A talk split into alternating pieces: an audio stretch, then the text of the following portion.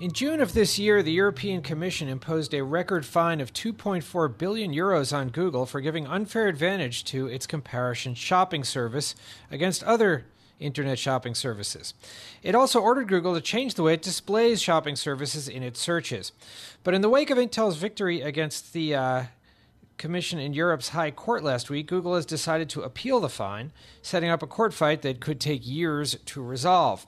Here to talk with us about Google's appeal is Jennifer Rie, Senior Litigation Analyst for Bloomberg Intelligence. Jennifer, why is it that Google has decided, unlike a lot of companies that have settled with the Commission, to appeal this fine?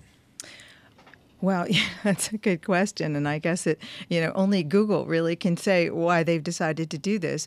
Though it seems with the Intel decision, uh, in in a qualified sense, you know that's kind of good news, I think, for Google because what it does is it sets up a court precedent in Europe that where a theory of harm is based on foreclosure of competitors, which is the case in both Intel's situation and in Google's situation, that it can't just be taken for granted that that foreclosure is anti-competitive and violates the laws that an economic analysis needs to be applied and all of the facts and circumstances need to be um, evaluated to understand whether really that causes harm to markets Jen, a court spokeswoman said that Google has not asked for an interim order to suspend the EU decision, which means that without an injunction, it's still obligated to pay the fine and comply with other elements of the June ruling. Can you imagine why they decided not to ask for an injunction? Well, that is right. They will have to pay the fine and alter the way their shopping services, comparison shopping services, are displayed. Um, I think it's likely that they did not seek an injunction because that standard is very high and it's unlikely that they could have met it. They would have had to show that there is urgency and that they would have suffered irreparable harm had they had to comply now. And, and, and they have to pay this fine, which they can't afford, and changing these shopping services services. It just seems unlikely they would have been able to prove in court that having to do these things now, as they wait out the appeal, would have caused urgent and irreparable harm to their business. So, Jen, it's a it's the European court system, so it's not one all of us are as familiar with. What what happens now, uh, and and how do, can we expect this case to move along? Well, it will move along slowly. that much we know. So they they have appealed to the general court. That is sort of the lower court. It compares to the lower court here in the U.S. It would be the first decision. And um, in Intel's case, they had a negative decision from the lower court. In other words, that court upheld the European Commission's assessment, and then they appealed to the European Court of Justice. So that would be like our appellate court. And this is the court in Intel's case that that that sent it back and said this needs more evaluation.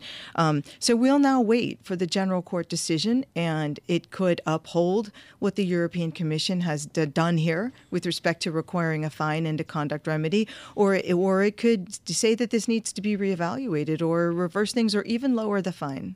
Last week, EU officials said the plan that Google recently filed to comply with the European regulations appeared to be a step in the right direction. So Google is moving forward changing according to mm-hmm. what the European Commission said, and still fighting at the same time. so if it wins, it, it'll just be able to go back to what it did before, or will that be a, too much of a upheaval? Well, I think you know, I think that's a lot. We're talking way down the road. It's a lot of speculation, and frankly, technology moves so quickly. These right. worlds move so quickly. Things could be so different by the time this decision comes out. Um, they have gone ahead because they will be fined quite a lot if they don't make that change to the way they display their shopping services. So I think that's probably part of the reason they've gone ahead, and also because they haven't sought an injunction. Well, Jen, let's dig a little more into what we don't know exactly what they're going to end up arguing, and you know, only really Google knows its reasoning, as you said before. But uh, when you look at the way the European Commission looks at antitrust cases, what do you think they might be arguing when they get when they challenge this? Well, I think they could be arguing a few things. First, that if you look at the totality of the circumstances, that what they're doing here is ultimately pro-competitive or beneficial, or or simply doesn't amount to a harm to the market that violates the European uh, rules. Uh, for abuse of dominance, that could be one thing. Um, you know, another could be that that as a vertically integrated company that they don't where, where, they have the search and they have also the comparison shopping services that they don't necessarily have an obligation to work with their competitors.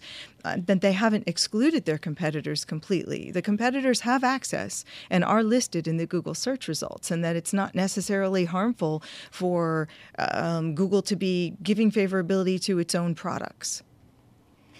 It's it's it seems sort of I, I don't know if Europe is used to having these huge fines and then appeals by these companies that take forever because these com- you know the European companies haven't appealed as much.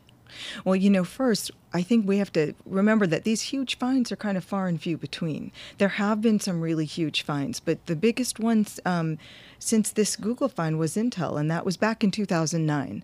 So, and that was appealed. Uh, other fines haven't been appealed in the past, but they really are are sort of far and few between. There's not a lot of record to go on here. Mm-hmm. Well, Jen, just about 30 seconds, do you think that? Um you know, a lot of American companies have been critical of the EU. Do you think that this might start a trend of American companies with this and Intel fighting back against the EU?